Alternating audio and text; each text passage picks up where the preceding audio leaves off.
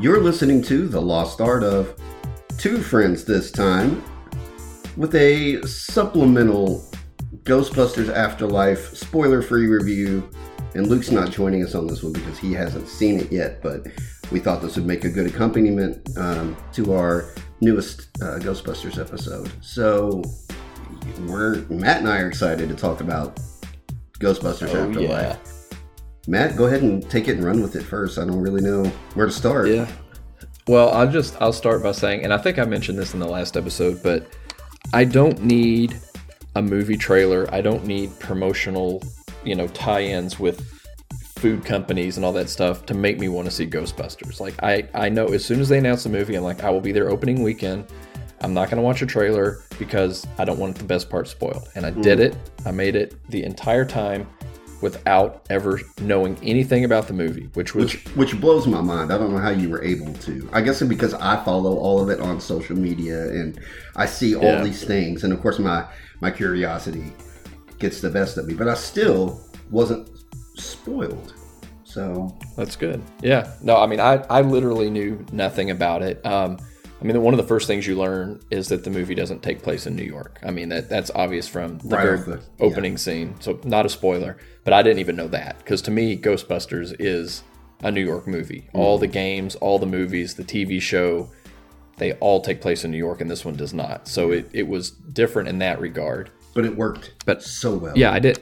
I didn't miss New York, and there's been a lot of negative reviews um, that I've read online. People, you know, saying that oh, they're just you know reaching down into nostalgia, and people don't really like it. They just say, hey, I remember Ghostbusters, and that's why they're liking it. But I Well, disagree. There are things in the movie without spoiling it because we are gonna where I'm trying we're gonna try not to mention things and Luke might have to edit some stuff out, but th- there were a lot of uh, negative reviews saying, "Oh, this is just sort of a rehashing of the first, But it's like, you know what? If you know anything about the first, things happen in this movie for a reason. They they are rehashed or brought back up for a reason, Yep. and that's all I'm going to say. Yeah, I mean there there were definitely some scenes that were straight up redone scenes from the first movie, and not a whole lot, but there were a few. Mhm. And I, you know, the way that I choose to look at it is this better special effects, better sound design. That this is what Dan Aykroyd had envisioned in the original movie, what those scenes would look and sound like, and they actually finally were able to realize that. Yeah. But again, it doesn't feel like a retread of the first movie. It No. feels like a completely original story. And I don't feel like the special effects deviate too far from the original. Like everything looks like it came right out of the original. Yeah, just in high definition. I mean, so Right. basically the difference. And there were there was a creature in this movie who I couldn't tell if it was CGI or practical effects, and that is, I, I don't know who that's you know given points towards because if it was CGI, it was the best CGI I've ever seen, and if it was practical effects, it looked real. So They they I will tell you that a lot of the creatures and ghosts and things they did use practical effects on. Of course some of it was a mix. It was a mix of CGI and practical effects, but yeah, I have seen behind the scenes photos of, of all these things and it's like, oh, that's a oh, real nice. tangible thing. Like Yeah, and it just that adds a lot to it. It's much easier to act when there's a physical thing in front of you than just a green screen kind of deal. mhm. Uh, but because it's you know 2021, there's definitely green screen and a lot of CGI in it. But I I never felt like it went too much. Like the Marvel movies, the third act is basically just like CGI fest. And this movie's kind of that way, but it doesn't ever go quite as much over the deep end as uh, a lot of newer action movies do. Right. And while we're on that topic, I just thought, I mean, obviously, other than it being Ghostbusters, and I was just super excited for it, had I not been a crazy Ghostbuster fan like I am, I still would have appreciated how this movie told a really well written story and deviated from that, you know what, over the top blockbuster superhero feel. You know what I mean? It didn't rely on slam bam action, it didn't rely on all those things that you get out of a superhero movie or expect from like the summer blockbuster kind of kind of film. Yeah. I mean, it was just a really good story. And it was very it had a lot of heart. The story had a lot of heart. It had a lot of emotion. Yeah, it definitely did. I told, uh, I, I did a video review for it on my YouTube channel, and it's like, yeah, I did not expect to tear up at a Ghostbusters movie, but I definitely did. And I will say though, I'm trying to take myself out of being a huge Ghostbusters fan and thinking this is a new movie that just came out, completely original. Ghostbusters does not exist before. Right. So there's no history involved. And I still would have enjoyed it, but I definitely think that my history with Ghostbusters is really what propelled it to be, you know, excellent. Because Sure. I'm trying to think, would it be a top 10 movie of the year for me if this was an original property and not the biggest, like, my biggest fandom of my childhood? Yeah. I don't think it would be, but it's still a really good movie. It's a great movie. Yeah. You know, it was, I mean, we're almost two years, right? We're almost two years to when it was supposed to have been released, or at least 2 Mhm. years when we got the first trailer for it. And I remember um, there was a big interview with all of the cast on a Zoom call, and, and I watched it. And Jason Reitman, the director, said, you know what? Like, I'm kind of thankful for the pandemic. I'm kind of thankful for the pushback on it and the delay because it's given me a lot of time to go through and perfect and tie up a lot of things that I might have missed the first time around. So it's really giving me a lot of time to like perfect the movie. And I don't know what the movie was like before he did all that, but I'm glad that he had that time. The pushback is as hard as it was to wait for it. Like I'm I'm happy. I am so so happy with the way it came out. Like the result Yep. was phenomenal. Yeah, I uh I watched a few cast interviews and you know everybody says the same thing. McKenna Grace, the little girl who's the star of the movie, is she kills it. And but if you watch an interview with her now, it looks like a completely different person because when they filmed the movie, she was like 12 and now she's like yeah, 15 or 13. 16. Yeah, she's 15 Yeah. now. So And I was like that's the same girl? yeah. But yeah, she is a star for sure. And I also Oh, what's fun? Oh, sorry. I just wanted to. She she did an interview and she was like, my grandmother saw it and she was like, she called the house after she was done and she was like, I love the movie, but uh, I didn't see McKenna in it. And she's like, Yes, you did. I was in the whole movie, Grandma. Like that was me. So she does look completely different now. But yeah, she definitely does. and I know that she's been in, in several other things, but man, like, watch out for her. Like she's she's good. You know what I mean? She's really She really good.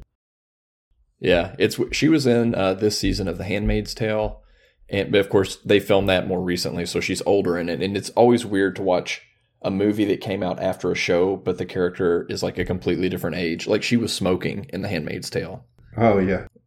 and you know, in Ghostbusters, you're like, yeah, she doesn't even know what a cigarette is at this point because she's twelve.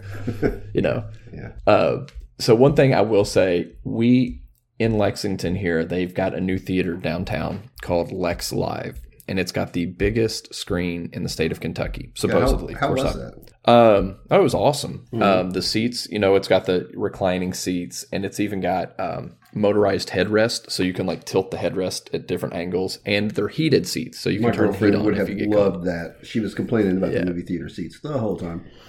Yeah, the seats are great. Uh, when we were there, it was Saturday afternoon, so the movie had been out for one day, and there were maybe ten people in the theater, which kind of worried me. But then it ended up, you know, making plenty of money at the box office. It, it won the weekend. Um, but the one thing about this theater, and I, I, I haven't been to the theater but one other time since the pandemic started, and that was to see Fast and Furious Nine. But I will tell you, whoever was running the sound cranked it to 11 like to the point where jenny was covering her ears in scenes like we almost needed earplugs it felt, it felt like being at a concert every time they would like hit the proton pack it was like your ears would start ringing it was so loud which i didn't think a movie could be too loud but that might have been a little bit too loud Yeah. Yeah, I want to check that place out. I just I hate going downtown, you know, or even in that Yeah. vicinity. So I'm like, eh, I'd rather just go to the one here by the mall, you know. But yeah i, I think that's going to be my new spot so yeah. Plus, at the mall, Cinemark theaters they were offering exclusive Cinemark like you know collectors souvenirs for the you know like cup cups with cup lids, and I got all those and the popcorn bucket and the T-shirt, and I just spent a lot of money at the theater that night yeah before I even saw it because I knew I just knew it was going to be great and that was going to be like I made it like an event, you know. So Yeah, I know. I, I wish that we could have done that, but you know, we we had to find somewhere to send Cora for a couple hours, and you know, the movie's two hours long, which is the longest Ghostbusters movie. Um, and then when, when you add driving down there, parking, driving back, the trailers, the commercials at the beginning, I mean, it's it's a half a day event to go to a two hour movie. well, the trailers were like thirty minutes. I know. And again, I don't like watching trailers. So now I, I feel like I've seen the new Spider Man movie. I feel like I've seen the new Mhm. Matrix movie. Mm. And I can't even remember what else they, they showed. One thing I will say, though, about the new movie, as much as I liked it, um, I thought that the old movies were paced better. I thought the old movies were funnier. And I thought the old movies had better dialogue just in general. Because you know, I know we talked before in that last episode about all the fun Dan Aykroyd lines of just him rattling off all kinds of crazy stuff. Yeah, that is missing. And we here. didn't really get much of that in this. But again, it didn't take away from my Oh, enjoyment. I didn't. Yeah, it didn't bother me a bit. Like I, I yeah, it was a little. Uh, I don't want to say darker in tone, but yeah, you don't get the you don't get you, you don't get as much comedy with this one. No. But it's still got it's And- got its moments. Yeah. And you know, um, there is a scene, they're in a small town in Oklahoma, is where the whole movie takes place. So there's not a whole lot of characters, but there is a scene inside of a police station, and there's a black police officer. and I really, really, really wish that they had gotten, Carl Uh, Winslow. Re- yeah, Reginald VelJohnson. He's retired from the NYPD and he's moved to, to to Oklahoma to live out the last few years of his of his working career. But that would it wasn't him. Yeah. Yeah, it wasn't him. Yeah. Well, you know, I didn't know. I, I figured, you know, that night that I came home from the theater, I absolutely had to get on Facebook and, and write a review. And I felt like if we're going to do this, the best way I can, I don't think I can say it any better than I did in that review. So I figured I would just repeat what I said and I just read the review, you know? Um, and so that's what I'm going to do. And so what I had written uh, was this, and bear with me. So uh, the review says, you know, when you grow up with something that's been your childhood obsession and love, and something that's been embedded into your life, and you've cherished it for many years, like Ghostbusters, you hope that one day you'll get to see a proper continuation that lives up to the name it built for itself, the feeling you always get when you watch the beloved classics, and what made it such an underdog success in the first place. Ghostbusters Afterlife, well, did exactly that and more. Um, I somehow was uh, able to avoid any spoilers aside from the plot and things that we knew from marketing and promotion, and you won't be getting any spoilers from me either. What I will say is that Jason Reitman, son of director of the original two, Ivan Reitman, did an incredible job of executing the utmost care and love that was vital in making the film successful. Um, it was a beautiful love letter to Ghostbusters, its fans, and most importantly, the late Harold Ramis, who portrayed original Buster Egon Spengler, while introducing a new cast of characters to help drive the future of it home. From the musical score by Rob Simonsen to the atmosphere and settings to the fantastic dialogue and dry, witty jokes throughout, I laughed, I teared up a bit, and I even got shaken by a few jump scares that I probably should have seen coming. It was just wonderful. The new cast was phenomenal. McKenna Grace absolutely took the role of Egon Spengler's granddaughter Phoebe and crushed it. Uh, this was the female lead that we needed. Um, maybe that was a little jab at the 2016 one, but That you haven't seen. that I haven't seen. But all right, come on, we know better. Um, I've never watched her in any other film, but she's an extremely talented actress to keep on your radar. Uh, the other kids of the film also did a great job. Uh, most notably Logan Kim, who plays Podcast, whose demeanor and dialogue was nearly a spitting image of Dan Aykroyd. Uh, so much praise has to be given to those kids, and Paul Rudd was also an excellent addition to the story. Uh, diehard fans of Ghostbusters and casual moviegoers alike will take a lot from the film. It has so, so much heart, charm, and warmth, which is what made the ones before it so appealing. In fact, the final 30 minutes will jerk and pull at your emotions, and most people that I've known to have seen it will tell you to grab some Kleenex. My girlfriend was armed with tissues for me just in case, but surprisingly, I didn't absolutely lose it like I thought I would. She even loved it and wasn't necessarily thrilled to see the film.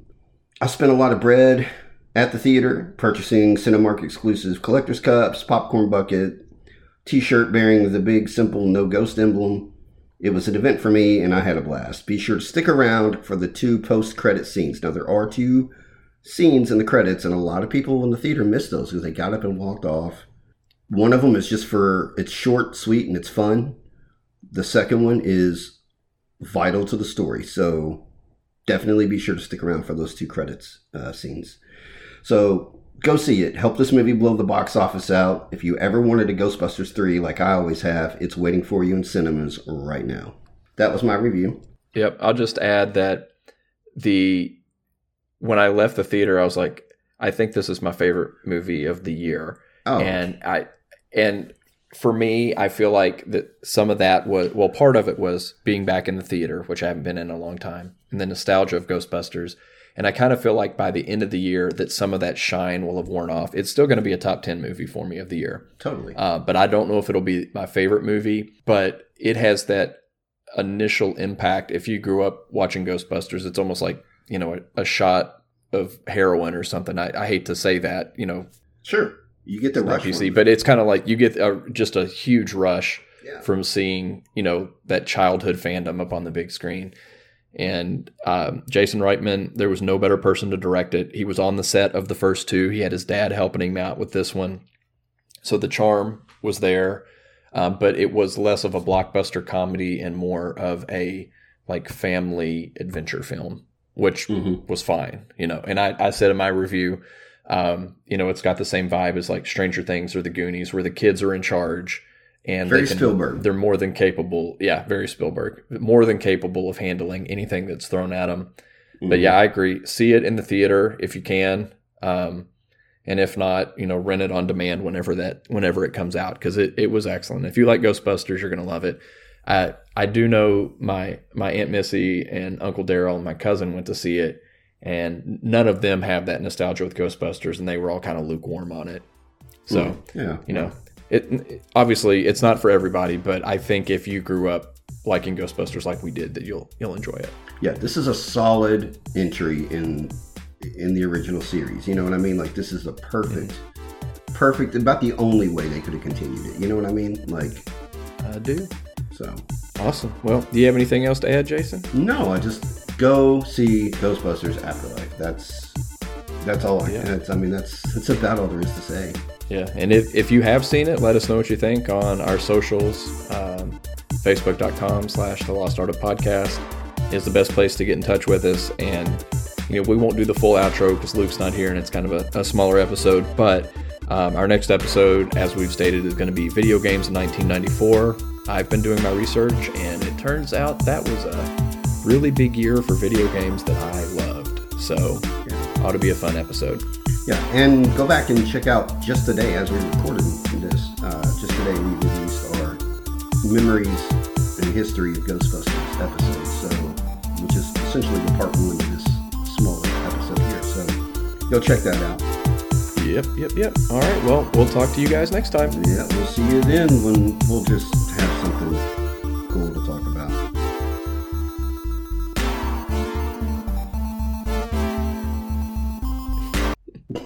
Something Yule to talk about. Oh yeah, that's right. Something you'll. I'll get it right one day.